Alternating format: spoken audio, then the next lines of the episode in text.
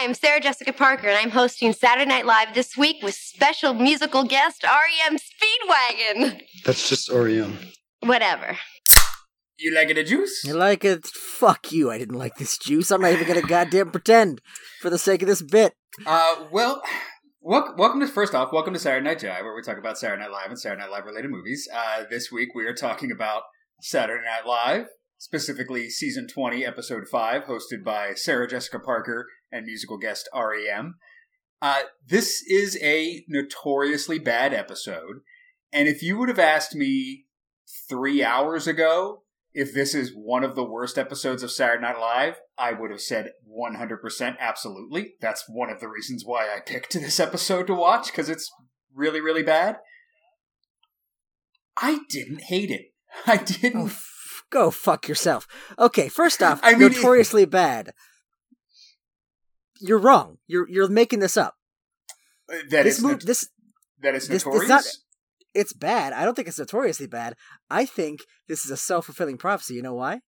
Because I uh, looked this up online. Because remember, I remember last week you mentioned like, oh, uh, I don't. I think the rumor was that they didn't write the episode because Michael O'Donoghue had died that week, so the the sketches weren't really written. Mhm. That's not a rumor. That's something you posited as a theory on your blog because that's the only thing that fucking comes up when I search for this goddamn episode. oh, really? Yes. Well- and in your head, that's been a rumor that you heard. You made it up. no, there's actually a couple reasons why this episode uh, was kind of doomed to fail. One was Michael O'Donoghue died that week. Two was uh, Lorne Michaels' child was born this week. I believe everything went okay, but there was complications. There was like moments where they thought that they were going to lose the baby, so Lorne Michaels was dealing with that. And then this was also the week that the Democrats got their asses handed to them by the Republicans and lost control of the House and the Senate. So there were a lot of like moving parts to come together to make this shit show that we're about to talk about. Do you think, based on the the logic of the classic Robert Downey Jr. film Heart and Souls, Michael O'Donoghue's ghost has been haunting Lorne Michaels' child all this time? Oh my god, that is probably true. Remember that movie that nobody listening to this has ever seen? Uh, I mean, the only thing I know about reincarnation is that uh, you get on a bus driven by David Paymer, and then you uh, you uh, go into a baby. Well, you don't go into a baby. Well, I guess you do. Well, you gotta watch Heart the and baby, and Souls. they do possess Mar- Robert Downey Jr. I believe at several points in the film, right? But that's not why they were there. They were there. They were sent to Rock Baby Robert Downey Jr. to get his help in finishing their unfinished business, so they could pass on, and then their souls could go into a newborn baby. So I think what is supposed to happen is when you die, your soul just gets sucked out of you and goes into the next life that's being born. But they were given an extra chance because they died uh, not of their own fruition or accidental. But the reason it was Robert Downey Jr. was he was born at the exact moment. Wasn't that the the point? I think so. Yeah, they got sucked to like the nearest baby that was being born. I was gonna say that that's a great movie and we should watch it, but uh, maybe we just were dumb kids who saw that movie and it probably doesn't hold up and actually sucks. I've seen that in my adult years, and uh, I, that's a good movie. I would definitely watch that just uh, to watch a, a good film if we I want, mean- wanted to watch Heart and Souls. Maybe some other week when I don't want to punish you with whatever movie I pick next week. You sure you don't want to watch Heart and Souls next week? By the way, prefacing this, I'm punishing you twice. Because I'm punishing you with whatever movie I decide, which could be Fart the movie, I don't know. I'm gonna hang that sort of Damocles over your head for as long as I can. But I'm also I've also decided I just decided this at random. I'm going to select the next and we're back as well. And it's gonna be Queen Shaniqua. Um, Queen Shaniqua's a weekend update only character. I don't think that would be a good one. Really? Because it I looked it up online and she has like nine appearances. Yeah, I believe she's only an update. I just assumed it must have had its own sketch for how often it was there. No, that yeah, that wouldn't be a good one because that's basically just an Ellen Cleghorne, you know, written piece. You know, where basically she talks about black women issues, and that was crazy because that was never on Saturday Night Live ever. Well, then I guess I gotta find another shitty end we're back to punish you with. Oh, I, if you want to go, I mean, if you want to go real bad, Kenan Thompson has Virginia K. Hastings. which is his sassy black woman character that he did like five or six times. Was it also an That- update bit, or was that an actual sketch? Uh, that was actual sketches. I mean, I might ha- put that on a list. That better be Oh, on your wheel already- now. It's already there. I have a list of recurring characters we could do. Virginia K. Hastings and Star Keisha, Finesse Mitchell's sassy black woman character, are options on my wheel. You've mentioned Starkeisha before, and yeah, I, I, I don't know, man. Maybe maybe Saturday Night Live is racist. I guess we've never talked about that before ever on this podcast. Yeah, no, don't worry. I got all the racist recurring characters covered. Well, I don't need your help in that department. we got a racist character that I, in my memory, was a recurring character, but I guess was not. No, uh, I, I've said this before because you said Mike Myers had a recurring character. He did have a Japanese man he did twice. I think his name was Dennis Wu, and he was like a Japanese Japanese real estate mogul. So he had that, but he also just played a lot of Chinese and Japanese characters. In fact, season 20, where this episode comes from, he has like a, a Cal Ripken like streak of racism where it's like eight episodes in a row he is playing a, an ethnic race that he's not. This is one of them. And I believe, and I know in the John Turturro episode, he plays another Chinese man. So this might have been the start of his his racist streak. See, I must just be conflating all of those different characters in my head as if they're the same character. Yeah, no, he he ching chonged it up a lot on SNL. Mr. Mike Myers did, which we'll get to. And, and yeah, I like this episode is bad. Watching it today, I didn't hate it until after update. Like after Norm leaves and Mike Myers comes out as Ching Chong, that's when the episode really falls off a fucking cliff real hard. You know, every time you defend this fucking episode, I'm gonna just bring up another fucking punishment movie on my list. You know, Cool as Ice, the Ice T movie, is on my list. We can watch that next week. I, I wouldn't be opposed to watching Cool as Ice. Would you agree with me that this episode starts strong? I think the cold open to this episode is pretty damn funny. I guess I made some mistakes.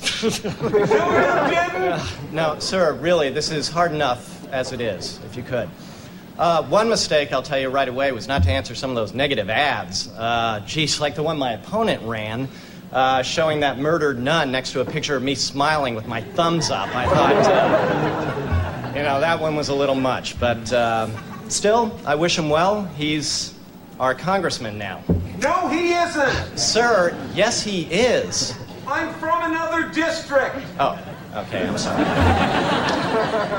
This uh, sketch, this opening sketch, would have worked as a sketch. As a cold open, it doesn't make any sense because it feels like it's topical, but it, and it is kind of, but it's not because that's not a real guy that Chris Elliott is playing. That's just a, a pastiche of politicians. Because like. You, when you see the cold open and you see it's like a political thing, you assume, oh, that's something that happened, so that must be a real guy that they're referencing.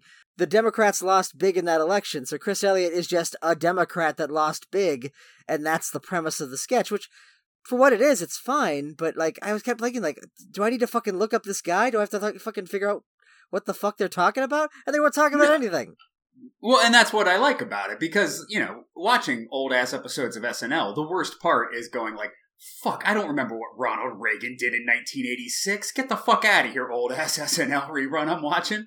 But this one, he's just uh, uh, representing all the Democrats because this was, you know, the Democrats just got fucking wiped out in the midterms. And that's when you got Newt Gingrich. The Republicans took control of the House and Senate.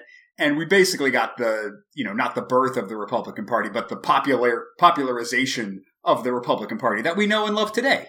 This was Yeah, kind no, of the that- start of it. That basically all started with Gingrich, and, and yeah, we know that in retrospect, but I guess even back in the time that, that well, I guess I'm, I'm skipping ahead to the monologue and just how cringy it was. That's like we're all Democrats and we hate what happened in this election, and so do you, right? And they probably they're probably right. Most of the audience are probably liberal, but like it still just felt very fucking like I don't know, like like you're just taking it for granted that like no Republicans fucking watch SNL.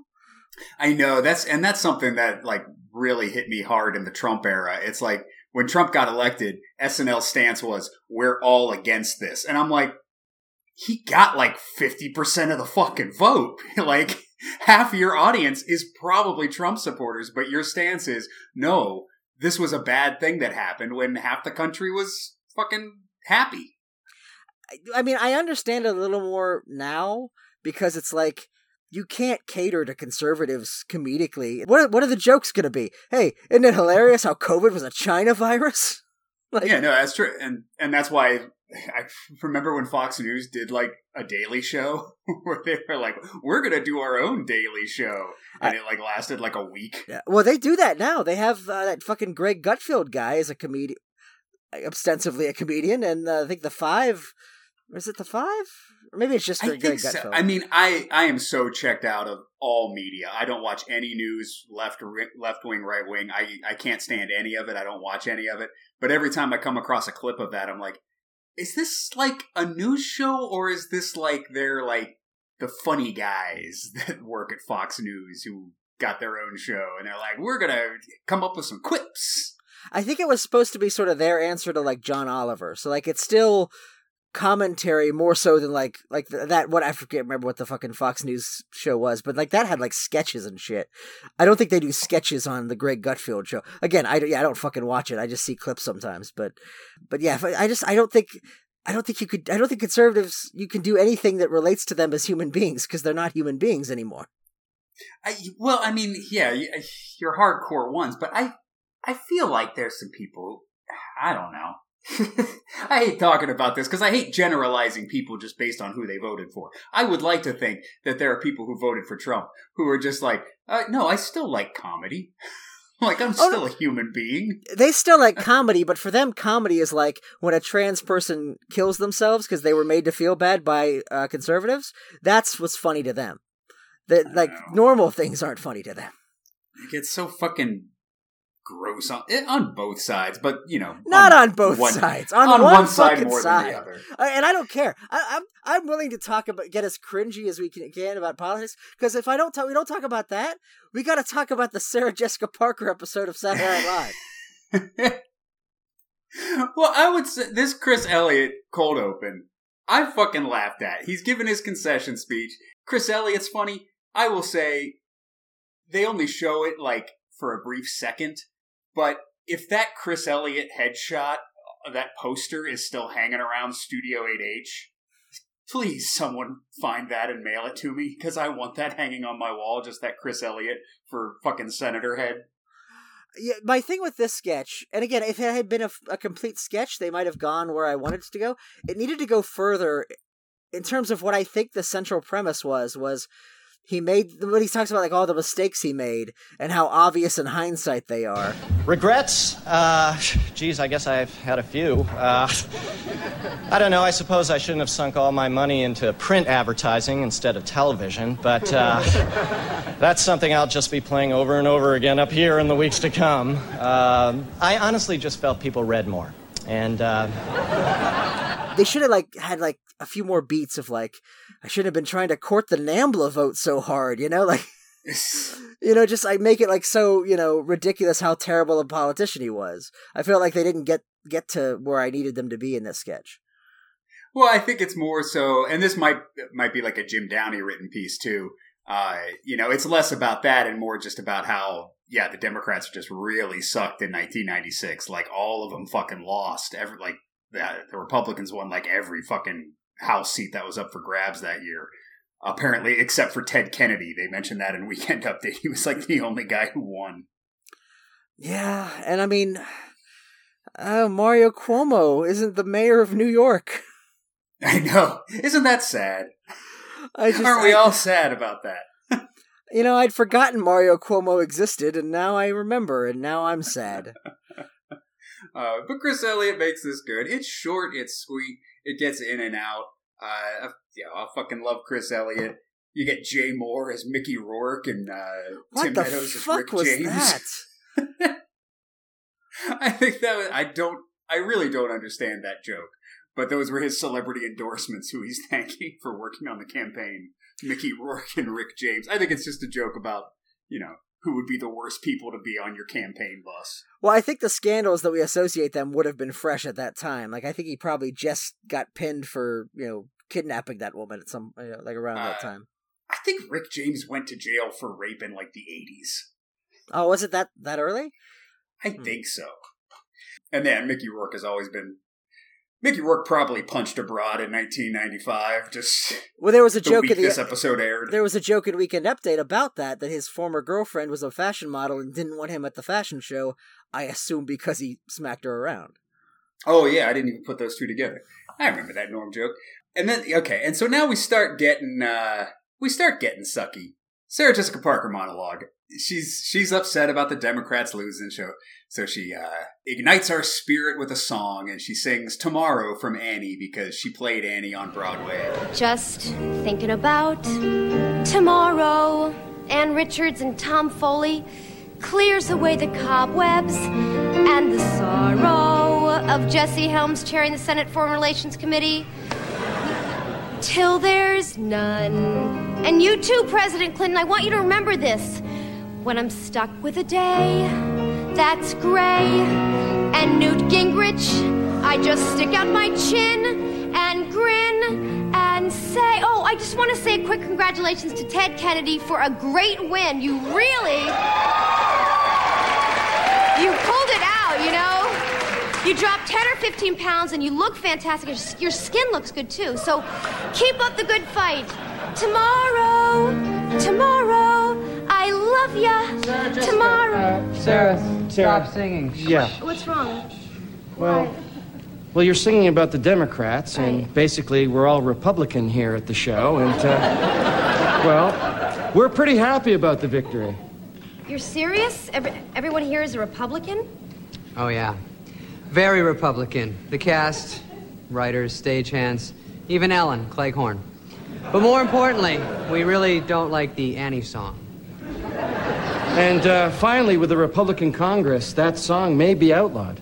Yeah, well, I want to get to the Republican thing in a second, but first I want to talk about Sarah Jessica Parker. And I- find it hard to blame her for it. It feels like she's just sort of around a, a dumpster fire rather than the, the thing igniting it. But at the same time, we talk about this all the time. When a, when a, when a host comes in, there's a celebrity comes in to host SNL. I we presume that they come to the writers' room and the, and the writers are like, "Well, what can you do? What impressions can you do? What secret talents do you have?" Sarah Jessica Parker clearly went into the fucking writers' room and was like, "You know what I can do? I can sing." One hundred percent. No, you fucking can't, Sarah Jessica Parker. You tried it three times in this goddamn thing, and they sucked worse every time. She sings throughout this episode, and she sings in her monologue. Uh, yeah, it's, she's not good. I want to say maybe she's having an off night because she did. She played Annie on Broadway. That was like her first. I don't know if you called her claim to fame, but like that was Wait, she would have been a little her kid, first right? Gig. Yeah, So yeah, sure, okay, fine. She didn't. She didn't fucking keep up with practice. Uh, yeah, no, she definitely is not the uh, the strongest voice. The only other thing I had about the monologue was I just like how Mike Myers and David Spade just like slink away afterwards, and it's not like in a character way. It's like okay, our bit in the monologue is done, and they just like bye. I felt like it should have been one or the other. It should have been just the Annie song for whatever reason, or that premise of all the cast is Republican and they're revealing it suddenly. Like that, you could have done something with that if they gave it time to build as part of the monologue. But as it is, it just feels like a lame capper to a lame thing. Uh, yeah, well, and you know, I'm not telling tales out of school, but the monologue is the last thing they write during the week, so it's usually not well thought out. The monologue is just whatever they came up with the night before. Uh, but yeah, my only note was I did like the line, "Yeah, we're all Republican, even Ellen Cleghorne." that was that was funny. Uh, and then uh, Eterna Rest, our commercial parody. This was this was fucking classic. She looks so serene. Thanks to Eterna Rest. And don't forget new Eterna Rest casket air freshener. Does it last forever? Well, no. Just through the period where it would really stink. Uh, it's a commercial for custom mattresses for uh, coffins, so you can let your your uh, dead relative rot in peace. I guess. But that's not the best part of the sketch. The best part is the time lapse dramatization where they show an old lady just decaying, enjoying her Eterna Rest mattress. Well, no, for me, the best part of the sketch was there's a line in it which I feel like is a perfect metaphor for SNL, both this episode and as a whole. And it's when they say, Does it last forever? No, just through the period when it would really stink. I feel like that should be on SNL's tombstone. that should have been the tagline for season 20. Uh. This is just the part where it really stinks. But no, this was the high point. This was the best thing in the episode, as far as I'm concerned. Um, I, I think so. We don't, uh, yeah, outside of Norm MacDonald, it doesn't really get much better than Eterna Rest. Because, uh, our leadoff sketch, what we're starting off with, hey, forget about it. Oh, hey, it's, Good Morning Brooklyn. Hello, and welcome to Good Morning Brooklyn. I'm Angela Evans. With me, as always, is James Barone. All right. Good morning, Brooklyn. How are you, huh? Yeah, all right. Hey, James, how you doing? Uh, you know I'm doing all right. You doing all right? I just said I'm doing all right. Forget about it now. Hey, what are you on drugs talking to me like that? All right, all right, I'm sorry. Come on. Ah, forget about All right. it. I mean, I've always said the the essence of humor is the fact that people from Brooklyn sound like retards. This is everything I hate about SNL. Accents, talk shows, fucking recurring characters. Cannot stand Good Morning Brooklyn. And I remember I read Jay Mohr's book about SNL, and I, I laughed out loud when I read the sentence. I was getting ready, the lights were going up, and there we are, my sketch. Good Morning Brooklyn. And he's talking about it like it's fucking anything of quality. This is the shittiest fucking sketch. now, again, correct me if I'm wrong, but wasn't this also a recurring sketch? This is the first time they did it, but uh, he did it uh, again, I believe, in the Courteney Cox episode of this season. So it appeared twice. Because I feel like they've also done other sketches pretty much just like this with. It's a talk show with an obnoxious. I mean, I guess that's the Linda Richman too, but like, I mean, I with was- a. I was just about to say this is coffee talk, but with a dude instead of a dude in a dress. Uh, well, it was the first of two sketches where I went, "Poor Janeane Garofalo, you clearly hate being here." I know, and uh, and again, this is episode five. This is the fifth episode of the season. Janeane Garofalo is already one foot out the fucking door. She's like, I don't like being here. Stop putting me in sketches. I will give the least amount of effort if you continue to put me in them. But see, that's the thing. I don't think she is phoning it in necessarily. I think she's fine. I think she's as good as anything can be in these episodes and in these sketches. She's not given any material to work with, but like, yeah, I don't, yeah, I don't detect her like you know letting that show. But it's just it's clear on her face that she fucking hates being there. Yeah, she does not like being there. And then, yeah, Adam Sandler uh, does a goofy Brooklyn voice. Chris Farley comes out and gets hit in the crotch. That's about all I got. Yeah, no, that's that that sucked. And then the next thing sucked. My only note is, what the fuck was this? This is a song about love and what it means to me. Girl, we've been together for so long. Our love so very, very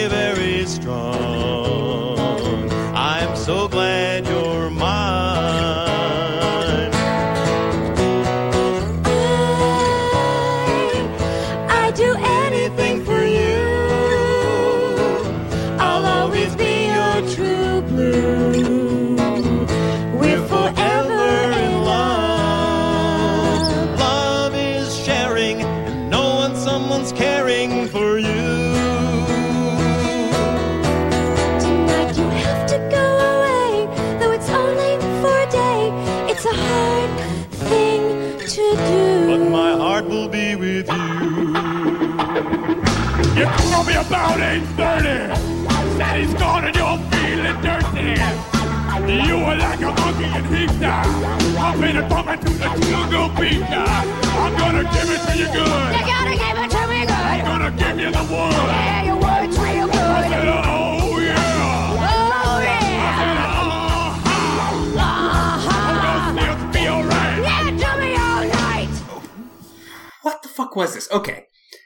Again, if you would have asked me three hours ago, George, do you hate the dueling guitarist sketch from the Sarah Jessica Parker episode? I would say yes. That is one of the worst things that's ever been on SNL. Yeah, I kind of liked it. Oh fuck you so hard. I felt like I do, I don't understand it. One, it's okay. So to Hey, hey, it hey, up, George, do you want to watch Joe's apartment next week? I can watch Joe's apartment next week. Anyway, go on. Uh, all right. So, so to set this up, uh, Sarah Jessica Parker is singing a song with Michael McKean, and it's a nice song about like, "Oh, I love you so much, and you're my honey bun." And then Adam Sandler comes in, and he's doing a rock guitar, and he's like, "Yeah, and I'm gonna give you the wood like a good boy should," and he's all screaming and shit. Um, and that's it. That's it's not really a sketch. It's just like a musical performance.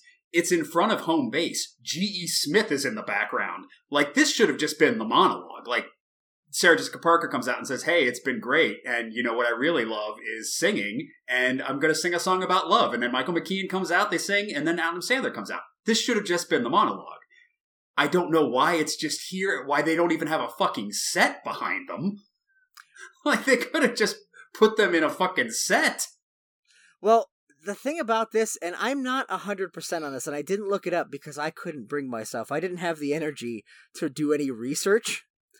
But I am like 30 to 40% sure that this was an Adam Sandler. Well, I mean, it's an Adam Sandler bit, but like that something he did on one of his albums after this. So, like, this is something he wrote. so. You don't think so? I believe this is written by Michael McKean. Really? Because I, I remember something very similar to this on um, either They're All Gonna Laugh at You or the only other one I listened to, which I can't remember the name of. Well, all Adam Sandler songs are the same. Maybe, but I just I, I seem to remember this specific instruction in on an uh, Adam Sandler album. So I think that's why because it's not a real sketch because I don't think it was ever intended to be a sketch. Oh, like a good boy singing and then a bad boy singing? Yeah. And then the girl in between? I don't. Maybe there's something similar, but I'm almost fairly positive this was just written by Michael McKean.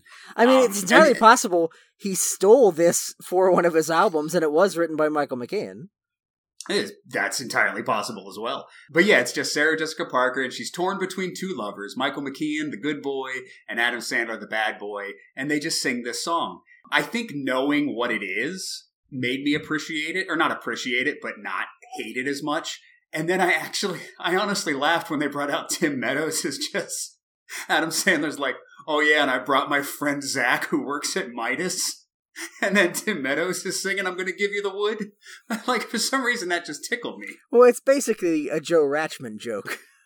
I know, that's why I loved it. It's just, oh, and here's this other random guy, and we're going to tag team you tonight, Sarah Jessica Parker. Yes. He works down at the Midas. And I refuse to explain what Joe Ratchman is to anyone who doesn't already know what it is. Um, Uh, no, I think that's like, uh, you know, uh, it's a script writing term. yeah, The, the Joe Ratchman. like a MacGuffin. I think Hitchcock came up with it. Yeah. Uh, but uh, but no, this I no, I I, I kind of find I kind of found that somewhat amusing. But the whole sketch was such a mess, and like at the end of it, they're like, "Put down that gun," but he doesn't have a gun. that has always bothered me ever since I first saw this. Like, because at the end of the song, you know, Adam Sandler's like, I'm going to give you the wood. And then finally, Michael McKean breaks and he starts screaming at them. And he's like, What are you guys talking about? Get the fuck out of here. And then they immediately cower and then say, We were only having fun. Please put away your gun. But he's not holding a gun. Like, they couldn't build a set. They couldn't find a prop gun to just hand to Michael McKean? They faithfully recreated the set for The Wizard of Oz for Munchkinland.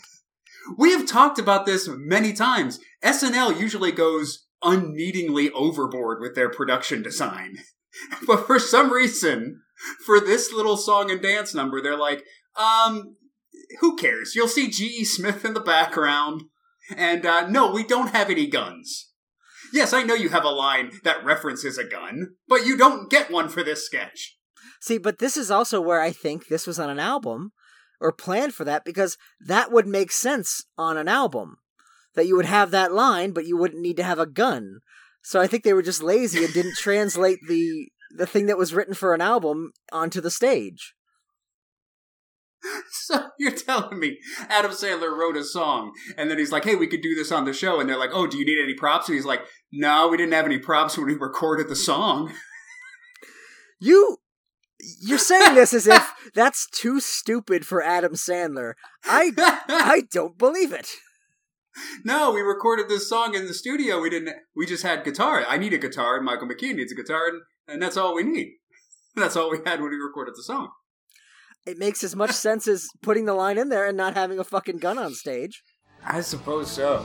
And then REM takes the stage. Did you watch any of the three musical performances? As a matter of fact, reason- for the first time, I fucking did because this was so bereft of entertainment that even though I'm only like a at best a casual REM fan, I like their singles and stuff, but I've never listened to an REM album. But like, I needed something that wasn't awful, so I was like, I guess I'll listen to Bang Bang and Blame.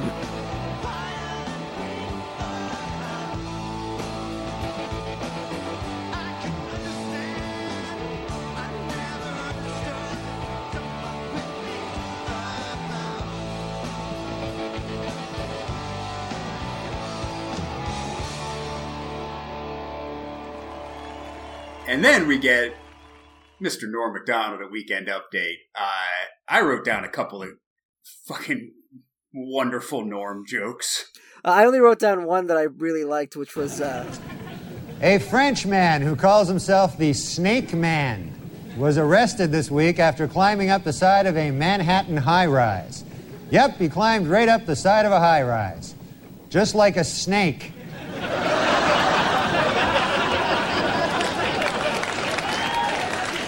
They showed that joke during his uh, SNL obituary, the episode that came on after he died. They showed a bunch of like uh, like five or six Norm jokes, and that was one of them. My favorite was A new hangover free vodka is on the market. Yeah, the ads claim that the 80 proof vodka is so pure, it's virtually headache free. But before you run out and buy it, remember, it causes massive anal bleeding. I just I, we can't talk enough about how fucking great Norm is, even in shit like this. Uh, well, this is just no. This was the thing about season twenty. You know, when I was watching this, because I stayed up every night to watch Saturday, or not every night, I stayed up every weekend to watch Saturday Night Live during this season, because it was the season when I was on uh, in high school, and I knew the show sucked. Like the show blew. But I would always just be like, well, at least here's Norm. Give me five minutes of fucking Norm a week, and I'm a happy camper. Liza Minnelli has gotten word she'll have to have a hip replacement operation. This marks the first time in 15 years that the name Liza Minnelli and the word hip have been used in the same sentence. And then we get Gil. Was it Gil Gunderson? What the fuck is his name? Gil Graham. Gil Uh, Graham. this was a, a, I think maybe twice Adam Sandler did this. Uh, his bit is he's a music correspondent, but he all his stories about rock and roll are just about him getting mercif- mercilessly beaten at rock concerts. I don't mind this sketch in principle. Like like as a premise on paper, it makes I I, I don't mind the idea of like a critic that doesn't actually see the thing that they're they're providing critique of and their whole story like they they have the same sort of like you know flavor of a of a critic uh, a critic's piece but just talking about how they didn't get a chance to see the movie because something happened. That's I can see that working. The problem is it's just a goofy shitty Adam Sandler voice and I hate the character I was in such a trance like state, I didn't realize I was disrupting Snow White's performance. You know, there are seven dwarves, but apparently that day all of them were grumpy. They pounded me viciously in front of several thousand people for an inappropriate amount of time. One would think that their tiny fish would have little effect. But their combined impact was similar to that of a severe hailstorm. Their underdeveloped hands reached into places I didn't think were possible, causing momentary pleasure, then unspeakable pain. Yeah, it's it's kind of his little Nicky. It's the same voice and kind of same facial mannerisms and too same as Little hairstyle pretty much yeah Yeah, no, this is just Adam Sandler's like, well, I can't make a Gil Graham movie. What if I just pawn the same character and he's the son of the devil? That's the thing of all the things. What if he was? Because it's also yeah a rock musician thing. This was clearly the mm. inspiration for fucking Little Nicky. I never even put Yeah. that together. Holy shit! No, he's he's definitely doing Little Nicky. Um, this is another. This is a character that, again, if you would have asked me three hours ago, do I hate Gil Graham? The answer would be hundred percent yes, I do. But maybe I'm. I was just looking at the glass half full. I kind of like this. I, I got a laugh when uh, he he went to Radio City Music Hall to see the Rockettes, and he ended up getting beaten up by Snow White's seven dwarves. And he's like, those little hands were going in places I never knew possible. Uh, what did he say? Causing momentary pleasure and then unspeakable pain. Yeah, no, it's not a bad. I mean, it's not terrible, but it's just annoying, and I and I just yeah. I had The enough. voice is very grating. And it's like right after fucking Good Morning Brooklyn, which is all about, hey, isn't it hilarious how they have these fucking annoying loud voices, and then I get another annoying loud voice character. I I, I had enough. I didn't need any more. Yeah. Uh, and, okay. So now we're getting in the back half of this episode, uh, which I'm just going to call uh, the fucking wasteland of Saturday Night Live. Fortune Cookie Factory. Uh, let's take a trip to the Much Smart Fortune Cookie Company. What are what are you people doing in here? What are you doing in here? All these fortune cookies are empty. Where are the fortunes that you are supposed to write for me? Huh? Where are they? Ah, I don't know. Why why even bother? You know they're probably terrible. Like you. Why I pay you for anyway? Okay. the reality of this sketch, I don't quite understand. We got Mike Myers in Yellowface, and it's a fortune cookie factory where they write the fortunes on the fortune cookie. His employees are David Spade, Sarah Jessica Parker, and Jay Mohr. All just like random white people. It's like, I don't understand if that's supposed to be a joke. Like, they're like, you know, just like what you would imagine like a, a writer to look like, you know? Well, no, it's it's because uh, all of their Asian cast members were uh, sick that week. Well, that's never stopped them before. Like I'm I'm wondering why the choice wasn't made to make them all Asian. To make David Spade be a Chinese guy writing the fortune cookie. I mean, is it possible they got halfway through and like Mike Myers was like, "Oh yeah, I'll do Mr. Yunioshi. Fuck, I don't give a shit." But David Spade was like, "I'm not putting like slanty eyes fucking uh, tape over me, me to make me look like like I wonder if like did they have like just a little bit more pride in themselves?" I highly doubt it because David Spade's done Ching Chong on the show too. Yeah. Uh, I, I don't think Jay Mohr ever did, but Jay Mohr's done. Just because he I wasn't in enough sketches, he wasn't around long enough to debase I'm- himself racially. Yeah, no, I'm sure he would if given the opportunity. Um, if you would have said Sarah Jessica Parker refused to do it, I would believe that. But I, I don't believe if they wrote a sketch with a bunch of Chinese people, I don't think David Spade and Jay Mohr would have gone, "Oh, we can't do that. We're not Chinese." Like that's just not a thought that would pop in their head. Hey, uh, Jay Mohr, we uh, want to do another one of those uh, Good Morning Brooklyn sketches, but we're going to retool it. You got to play an Indian guy now. I'm on it. Good morning, Bo- Good morning, Bombay. Oh, man. Um, so that's the reality of the sketches. Is Mike Myers is upset that the fortunes in the fortune cookie aren't up to snuff. So he fires David Spade. He fires Sarah Jessica Parker. Jay Mohr is the guy who does the lucky numbers on the back. And I mean, in a better sketch, that would have been a better gag. Is that Mike Myers? He's reading the lucky numbers and he's like, "What do you have? What do you have? Uh, seven. Okay. 14. Uh huh. 23. Uh huh. 47. 47? What are you talking about? Get the fuck out of here. Like, that's kind of a funny joke. But it's given by Mike Myers and Ching Chong.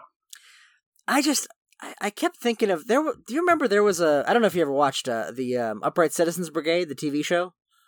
Uh, not all of it, but most of it, Because they had a, a really funny fortune cookie based sketch where they're all at a Chinese restaurant and they're opening up their fortune cookies and they're playing the in bed game, but one of them keeps getting like obvious like references to his sexual inadequacy.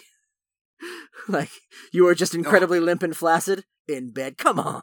And, like- but like that, and that's like a funny premise attached to fortune cookies. Or I was thinking like, what could you do? Like, what if they're like coming eerily true? Like it's a mystical thing, and it's like you will die of cancer immediately, and then he or something. I don't know, but like all we get is fortune cookies are bad because they're written badly, and this guy hates that, and he owns the restaurant, and then fucking Chris Farley comes in as Confucius. What the fuck was any of this? Independent of the racism, it's just poorly conceived. Yeah, because eh, he keeps saying like when he's firing his writers, he's like, "Oh no, you're no good. You should go work for Bazooka Joe." You must keep it simple. Something like win some, lose some. You know, they get idea.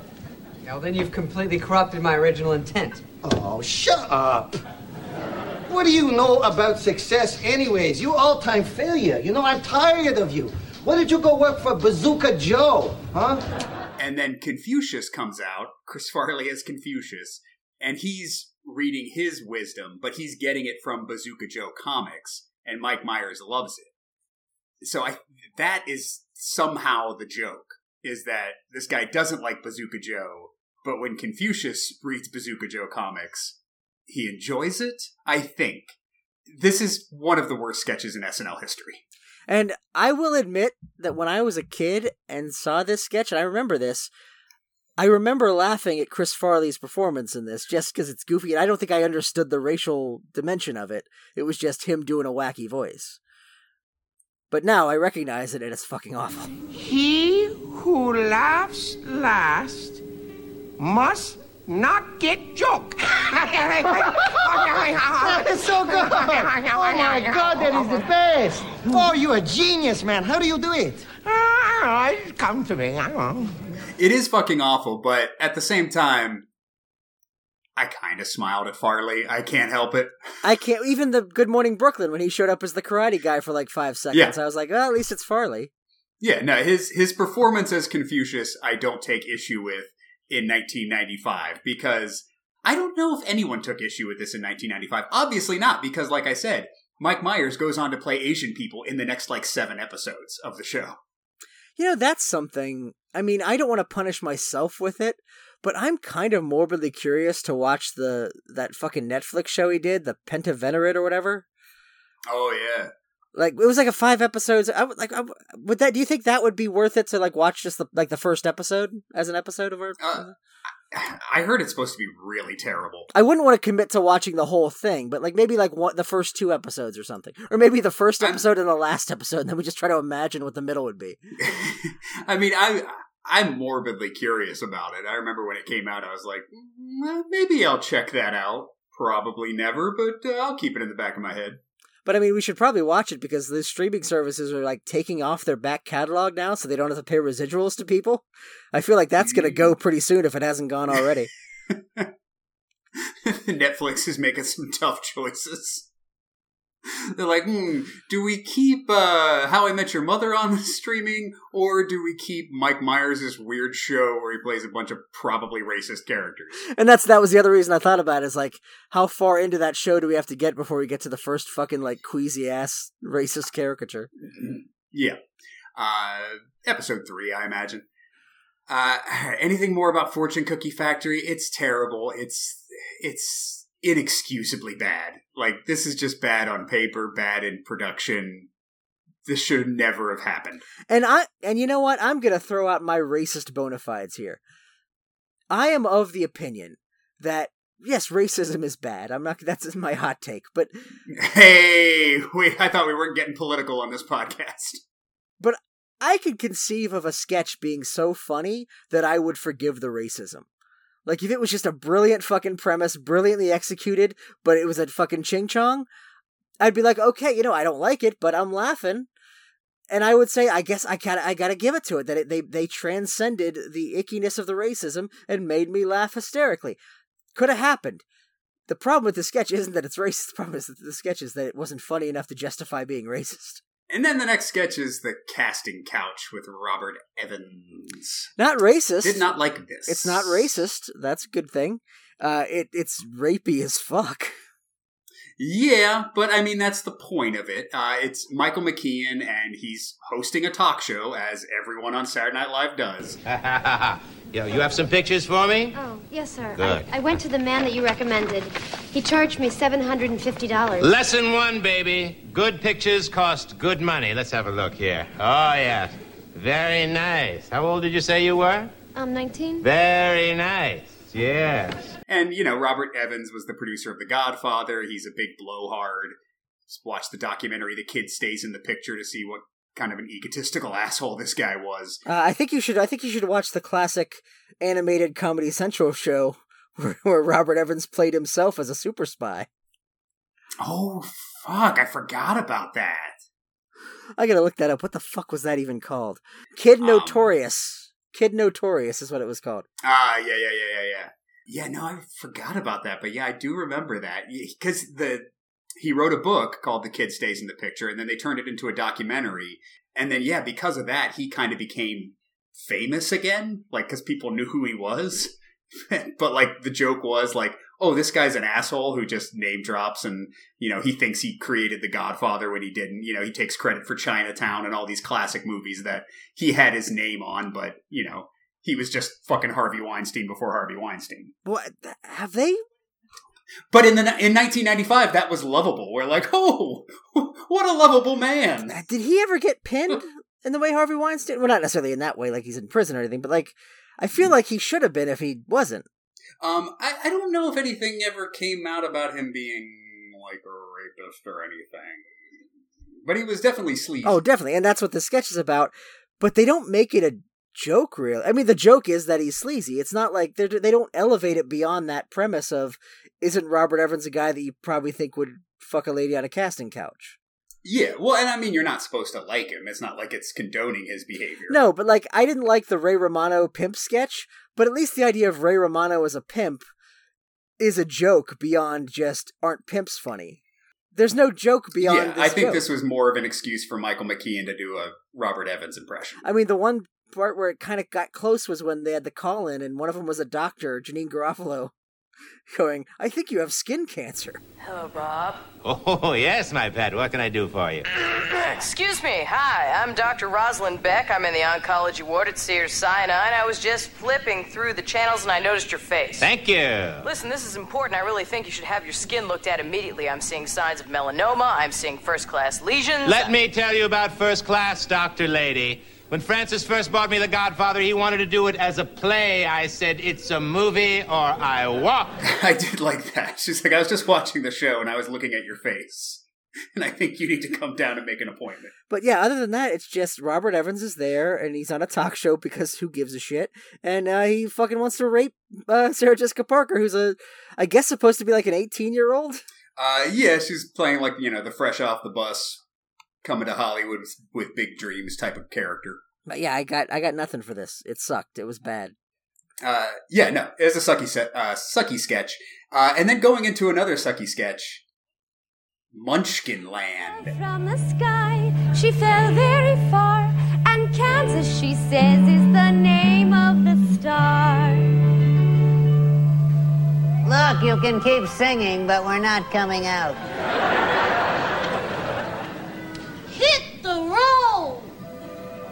Know what language they speak in Kansas, but we don't like you. Comprende? I better go, good witch, but thank you. Oh, no, my dear one. Come out, everyone. Where are your little munchkin manners? It's Dorothy from Kansas. Nobody cares. This, this might be the, I don't know, what, well, I guess this is the last proper sketch of the show is Munchkin Land. Let's get this out of the way. What, what was your least favorite sketch? You know, you'd think Munchkin Land. I, I know, I know you're going there, but you know, Robert Evans, I think, might have been worse. Uh, for me, it's a toss up between Munchkin Land and Fortune Cookie Factory. All three of these, I feel like, are on a wavelength of their own, where it's like any one of them could be the worst sketch. Yeah, no, this episode hits you with a big lump of shit right after update, where it's like, oh no, it's going to keep getting shittier. Like, you hated that sketch? Well, the next sketch has nothing, and then Munchkin Land has, again, let's bring it up, the fucking production design game in this. They recreate fucking Munchkin Land for a sketch that is nothing. The point of it, Dorothy lands in Oz, and the Munchkins don't like her. That's the sketch. And then the Glinda the Good Witch is like, "Come out, Munchkins, come out!" And they're like, "No, we don't want to." And she's like, "Well, come out, come out, and say hi to Dorothy." And they're like, "No, leave. We don't like you." That's the sketch. And they built fucking sets and costumes. The entire cast is involved in this. Chris Elliott's on his fucking knees, dressed up as a member of the Lollipop Guild, but they didn't write any fucking jokes. Yeah. One, well, okay. First, what I will say in, its, in the sketch's defense is at least uh, Wizard of Oz is a recognizable reference. How many fucking people watching the Robert Evans sketch knew who Robert Evans was? Fair, fair point, I suppose. But like, at least it's like, oh, I, I know what the Wizard of Oz is. I don't think Janeane Garofalo did because did you notice that she pronounced her, her character's name Dorothy Gall? I did notice that. What the fuck was that? Why, I'm not a witch at all. I'm Dorothy Guile from Kansas.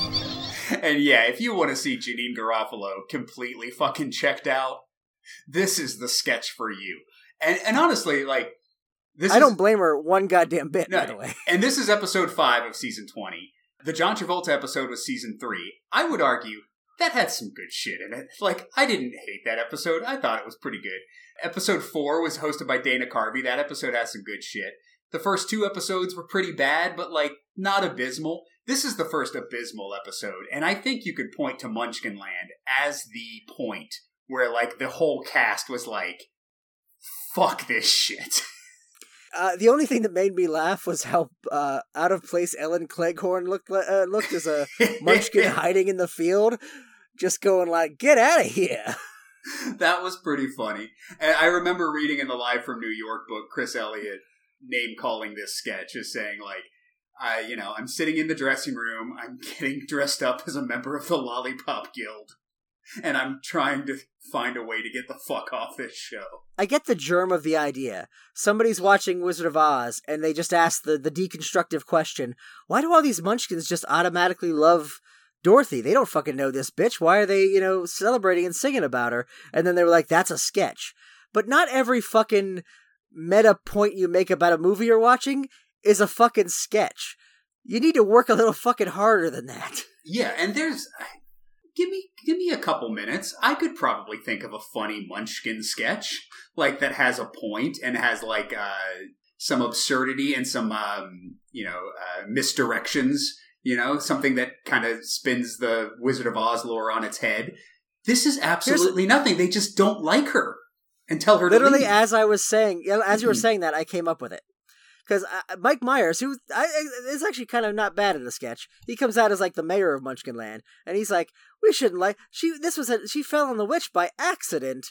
You know, we shouldn't even celebrate her for that." What I would have done is, you start out, it's Wizard of Oz, and it's normal. The, the Munchkins are coming out and they're celebrating. You killed the Wicked Witch, and then the Mike Myers comes out as the mayor, going, "She committed murder. I mean, I know we didn't like the Wicked Witch, but like." We can't just kill our enemies. I mean, we gotta we gotta put her on trial. And like he's like he's fighting against like the Oxbridge incident, kind of like or the Oxbow incident, kind of like you know just hang 'em high attitude. And he's like, no, we have to appreciate the role of Munchkin law. Yeah, no, that's that's fun. Or the Munchkins could just hate her for no reason and just scream at her for three minutes. That's also Yeah. a fun sketch. Or at least say like we're suspicious of her because she's tall, you know, or something. I don't know. Yeah, no, and I they did this kind of same sketch again in like the Fred Armisen years, and I think the thing was she like fell and crushed like a Munchkin's house or something, and they were upset with her. That sketch was terrible too, but at least it was like had a little more something going on in it. Uh, yeah, this sketch is just fucking nothing. And everybody seems to know it's nothing. Like I said, the entire cast is involved in this, and you can just see on their faces that they're like, what the? This is a fucking turd that we are in right now. That's another thing I wonder about when it comes to like yeah, like you talked about yeah the sketch where like everybody's in it everybody clearly hates it.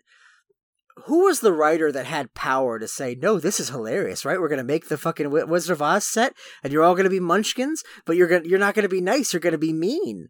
Like was uh, who was the Karen in that office that was like had seniority and was like, I wrote this Wizard of Oz sketch that's just fucking hilarious, and nobody could say no to her. Well, yeah, because the sketch has to get past read through before they build the set. But like, this sketch has absolutely nothing going for it. I wouldn't be surprised if this was like, guys, we already built the sketch, like, or we we already built the set. Yeah, I know the sketch sucks, but we already have the set and costumes. Like, we have to go out there with this. And it's it's another thing where it's like you mentioned you know, with the Michael O'Donoghue thing, they're all at the funeral. Maybe they didn't write this as hard. This sketch makes me believe that because I feel like they only get away with putting this on the air if like this was rejected twenty times, and then they were like the writer was like nobody's paying attention. They're all at the funeral. This is my time to shine. Right. We got five minutes to kill in the back half. Let me blow off the dust on my Munchkin script. That's the only explanation for how something this shitty got on air. Yeah. And then the final thing we see in the episode Mr. Bill Murray comes out to give a eulogy to Michael O'Donoghue. And I actually enjoyed this too. I mean, say what you will about Michael O'Donoghue, but I thought Bill Murray's uh, speech was funny. Good evening. I'm here to break the news about a death in the family. This week, Michael O'Donoghue, one of the original writers and creators of Saturday Night Live, died. He had a tremendous influence on this show and on all of us. He was a writer that the writers, actors, and even the producer feared. And in this business, it's better sometimes to be feared than loved. But we're not afraid of him anymore because he's dead. He's dead and he went straight to hell. just, just to visit the couple people he had to meet uh, Hitler, Stalin, Pol Pot, Richard Speck, and to await the arrival of Pam Grier. No, he was sweet. I just the sketch didn't do anything for me. No, it was a weird sketch. Um, I mean, obviously, they probably couldn't pull, you know, they wouldn't want to pull something that just Michael O'Donoghue wrote uh, that he wasn't in. But I kind of like this. It was just, you know, it's it's interesting, and you know, this this was from the first five years of the the show where not everything was always funny. You know, um, Laraine Newman could sing, so sometimes they would just write a sketch to show off Laraine Newman's voice, and that's basically what this is. Oh, Mr. Mike, you know I can't sing anymore. Not since I started hitting the sauce. Well, if you want to hear a Least Love bedtime tale, I'm afraid you're going to have to sing the aria from Madame Butterfly. Sing aria from Madame Butterfly? I can't sing that. I, I, I could sing These Boots Are Made for Walking. Or any old Nancy Sinatra song. Please don't make me sing the aria from Madame Butterfly, please. Sorry, Cupcake, but no aria, no bedtime tale. That's how it is. I don't know. It's just it's it's the kind of thing, and I hate to say it because it's a it's about mourning a guy's passing. But I'm glad Michael O'D- O'Donoghue is dead because he sucked at the thing that I appreciate, which is writing.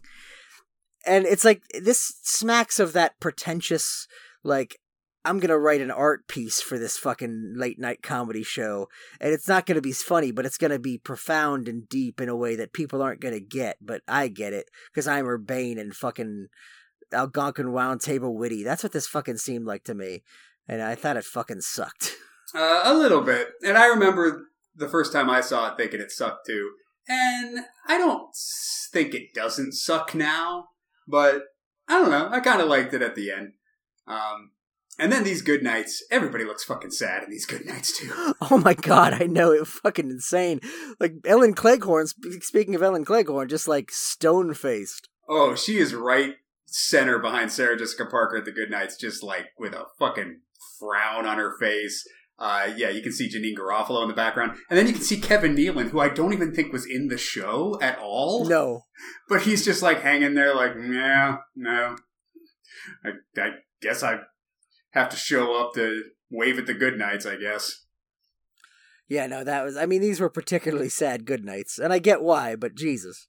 Uh, yeah, and that's the Sarah Jessica Parker episode of Saturday Night Live. Would you recommend it? Hey, do you want to watch the fucking Muppets that were on SNL for a couple of weeks? Uh, the Land of Gorch? No, not really. I think you would have a less pleasurable time watching the Land of Gorch. But I guess um, that does get us to the end of our episode because yeah, I got nothing else to say about Sarah Jessica Parker. One of the one of the worst episodes of Saturday Night Live. So, what are you gonna? To- oh, wait, we forgot the reason I picked the Sarah Jessica Parker episode. I did. I didn't forget. I was going to force it on you if you were going to forget. I yeah. Tell I- me I forgot. why the fuck did we goddamn watch this fucking piece of shit? You fucking piece of shit. Okay, so as uh, listeners of our, our last couple episodes might remember, By the way, no, no, no. By the way, now that I've seen the episode, not only do I need to know, this better have been fucking worth it. If this isn't fucking worth it, I'm fucking murdering you. Uh, if you've listened to our last couple episodes, uh, you may have gathered that I've started doing something where if I want to pick a movie that has nothing related to SNL, I have to find some kind of SNL connection. So we watched the Ray Romano episode for the distinct purpose of me watching Welcome to Mooseport. I picked, remember how well that worked out?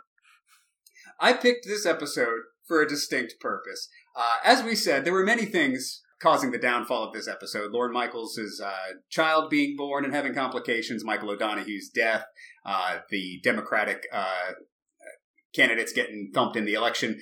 But there's one other thing that I have neglected to mention up to this point. Another reason why this episode might not be uh, up to snuff. Sarah Jessica Parker was not the first choice to host this episode. She was a replacement host.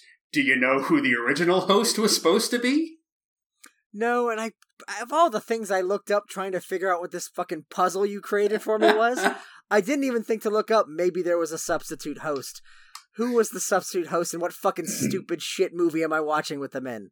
The original host of this episode was supposed to be Miss Juliette Lewis, who stars in the Garry Marshall classic The Other Sister, which we are watching in two weeks. Fuck you so hard. That to say that wasn't worth it is an insult to the concept of being worth it. I've suggested doing the other sister just to do it because Garry Marshall is a, an honorary mem- uh, cast member for the show purposes of the show. I know it's not much of a cheat because we've watched so many shitty Garry Marshall movies. We owe it to ourselves to watch The Other Sister, but there's no way we can't not watch The Other Sister, starring Juliette Lewis and Giovanni Ribisi. Did Juliette Lewis never go mm. on to host SNL afterwards? No, there is no one in The Other Sister who has ever been on SNL or hosted SNL. I looked. I mean, okay. So I got I, next week, I will be pitching that we watch The Other Sister in two weeks. But that brings us to the conversation that is at hand now. Ben, what would we be watching next week? I just want to say there are so few things in my life nowadays that uh, elevate me in any way, that give me any kind of excitement. And the prospect of this mystery you'd given me, as annoying as it was, it was there was it was a little something. It's like, what's it gonna be? I, I, maybe it'll, maybe it'll fucking change my worldview. That was and to, to come after what such a letdown of a fucking episode. That that's the letdown of the mystery. I hate you so much right now. Well, I also wanted to. I said the next time we watch an SNL episode, it's to be a bad one. Because we watched the Ray Romano episode, I thought that was unmistakably a great episode of Saturday Night Live. You disagreed, but I said next time I pick an SNL episode, I'm going to pick a real shitty one. And I think I did. I think I uh, delivered what was promised. Okay. I got a list of some. Some of these are punishment picks. Some of these are just weird. Uh, have you ever seen The Wrong Guys, the the um, uh, Louie Anderson movie from 1988, where he plays an adult uh, uh, Boy Scout? no, but I've heard of it. Uh, I I wouldn't be opposed to that. I mentioned Joe's apartment, which I've always been curious about. Uh, I I wouldn't be opposed to Joe's apartment. Uh, have you ever heard of the Whoopee Boys? Uh, absolutely not. I found it because it's from the writer of Revenge of the Nerds, but and this is the SNL connection. The director of The Razor's Edge. Oh, the Bill Murray remake. Yes. The Whoopee Boys. Uh, well, the poster has me intrigued. That's the other reason why I want to watch it because it looks like the stupidest fucking thing in the world. Uh, and Eddie Deezen's in it. Um, yeah, no, I. And Taylor Negron? How have we not watched this movie yet? But I got some other options. Have you ever heard of Wacko from 1982? No. It's kind of a weird companion piece to uh, uh, Silence of the Hams. It was made in the 80s, but it has like a psycho parody in it, but it's also like a parody of like slasher movies from the 80s. And it's got uh, um, from uh, from Naked Gun, the, the, the chief. Joe Don Baker. Oh, and George Kennedy. And George Stella Kennedy, yeah. Stevens. Yeah, I'm looking it up on IMDb. Andrew Dice Clay. And it's supposed to be like one of the worst movies ever made. I, hey, uh, not opposed to it. I don't know, you know, I'm kind of going for Joe's apartment. Joe's apartment. All right, I could watch that. I've never seen Joe's I have- apartment. I just I would have no other reason to ever watch it. So I think I'm gonna watch Joe's apartment next week. Uh, all right. I bet you it's bad. Yeah, you know what else was fucking bad? the thing we just goddamn watched. yeah, but I knew that was bad. Have the roaches from Joe's apartment ever hosted SNL? Ah, they should have. they were really popular for a while. I'm surprised they didn't at least musical guest. All right, Jerry O'Connell and uh and a bunch of roaches. I'm I'm down for that. That's what you that's what we're settling on.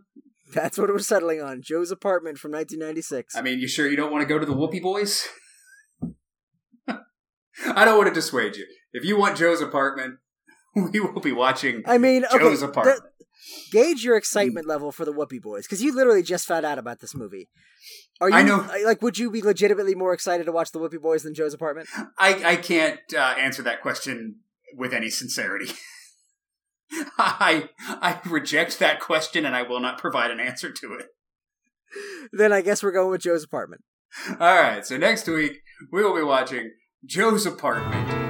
Uh, until we see you for that, get off the shed. Thank you. I had such a great time. I want to thank REM and every single cast member. Thank you.